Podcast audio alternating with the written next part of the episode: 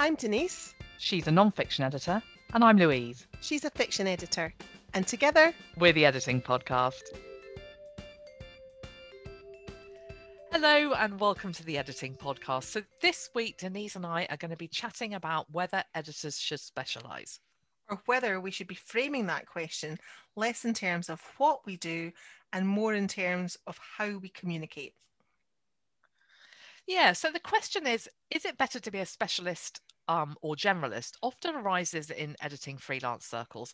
And actually, answering it isn't straightforward. And maybe it's not even the right question, as Denise said. So I'm a specialist in that I work solely with independent fiction authors of crime, mystery, um, and thrillers and suspense, but I only do sentence level work. I don't work for publishers, businesses, students, charities, project management companies, marketing comms agencies, or schools.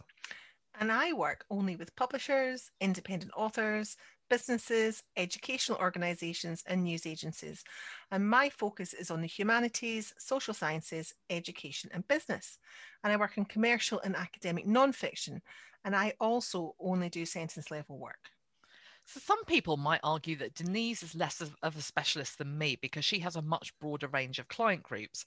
But the thing is, it doesn't matter because when she promotes herself to clients, she frames herself as a specialist by bending the message so that it's relevant to whoever she's talking to at the time. Exactly. All that matters is that potential clients who are searching for someone to solve their editorial problems can find any of us and recognize our ability to help them. So the question is less should you specialize and more what does the client want to know? So imagine the following scenario. Gandalf is looking for someone to proofread an article he's submitting to the Journal of Ethical Wizardry. His paper compares 10 different countries' legal instruments for controlling spell making and spell casting. It's already been peer reviewed by some other eminent wizards, and now he needs to get it checked to ensure that the grammar, spelling, punctuation, and consistency are in order. Now, the references also need checking to ensure that they comply with the Sorcerer's Blue Book, which is the definitive international style guide for magical legal citation. Now, he searches an, on direct, an online directory for proofreaders and takes a look at the first three profiles in the list. Who is he going to pick? So, is he going to pick the proofreader who tells him they proofread anything? Or is he going to pick the proofreader who tells them that they have a politics degree and specialise in working with academics and publishers working in the social sciences with a particular focus on politics, philosophy, and magic? Or will he pick the proofreader and editor whose website tells him they're a former practicing lawyer who now specialises in working with academics and publishers working in the social sciences with a particular focus on politics, philosophy, and magic? Let's assume that all three of the above proofreaders are experienced, well qualified, and members of national industry recognised editorial associations. Now, if I were Gandalf, my first choice would be the third person in the list because they have specialist legal experience. Although I would also bookmark the entry for the second person as fallback. That's what I do too.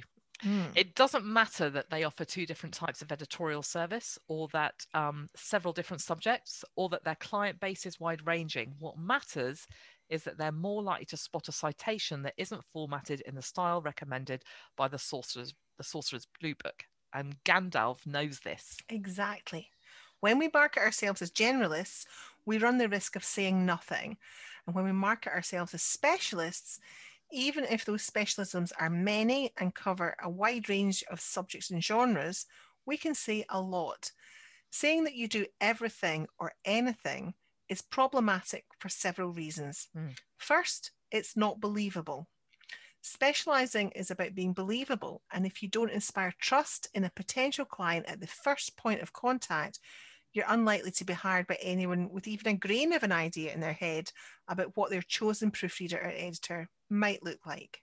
Yeah, I think about it. Who can really proofread anything? I'm not comfortable tackling veterinary medicine, electrical engineering, or uh, cardiopulmonary medicine. Maybe you are, but um, how do you feel about tackling the third draft of a self-publisher's YA fiction, a thriller that needs a stylistic editor?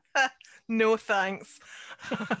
Honestly, I suspect that editorial professionals who can truly proofread or edit absolutely anything are few and far between. Yeah, yeah. But that mm. aside, there's a potential SEO feel to being a generalist because specializing is about being discoverable.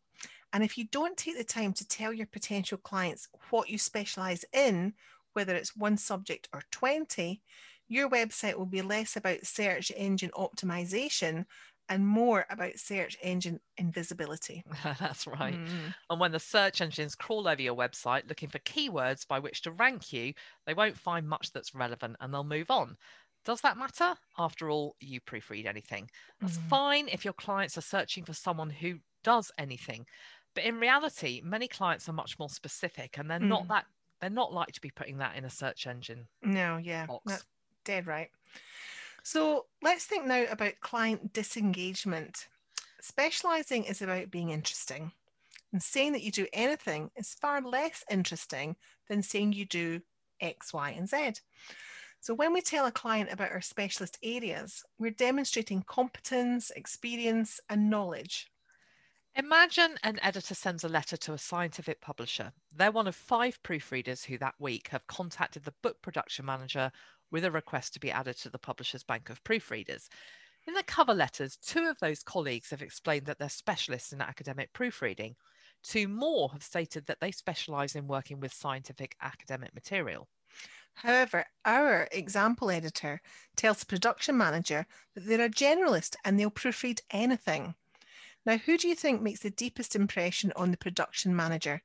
I suspect our editor is bottom of the pile in terms of client mm. engagement because they haven't presented themselves in a way that shows that they're interested in what the press publishes and they haven't presented themselves in a way that sh- that shows that they're interesting. Mm-hmm. Whether you work on one subject with one type of client, on one type of file, or on numerous subjects with several different client types and in multiple media, present your narrow focus or your breadth of service in a way that marks you as a specialist and shows that your shoes fit.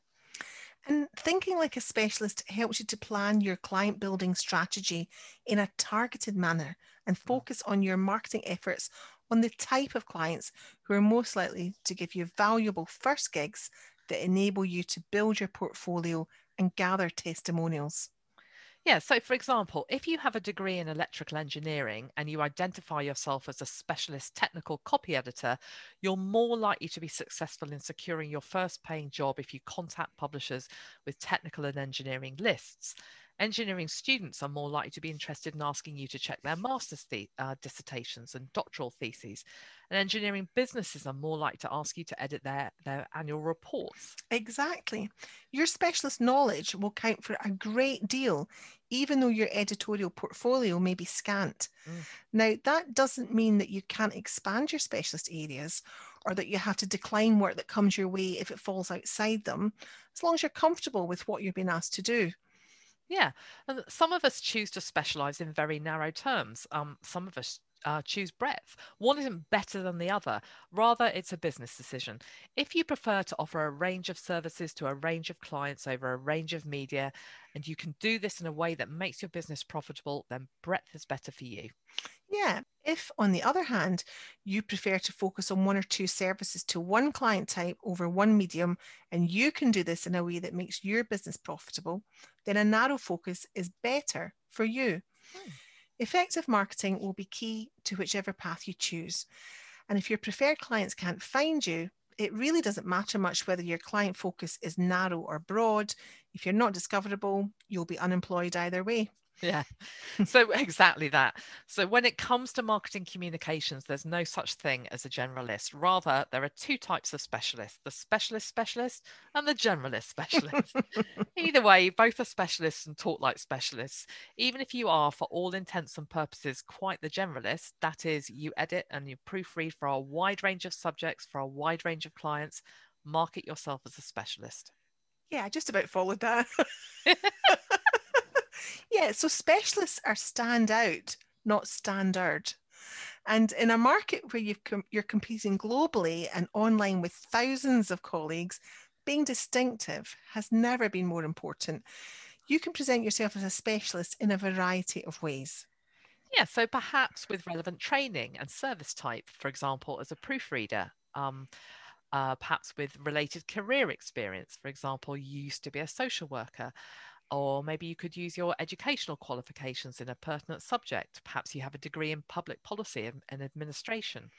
Or maybe you have industry specific knowledge. Uh, you might be familiar with particular citation systems like um, OSCOLA for legal works um, with particular style guides, perhaps the Chicago Manual of Style or New Hart's Rules, uh, particular markup language, for example, the BSI symbols. I'm not reading out all those letters. You're going to make me read that?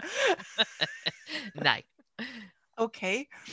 Or perhaps you could focus on genre and subject, perhaps sciences or social sciences, or medicine or speculative fiction. Or in terms of client type, for example, that might be students or businesses, publishers or independent authors or academics. Exactly. So, being a specialist is certainly about the choices you make as an editorial business owner in terms of the kind of work you do.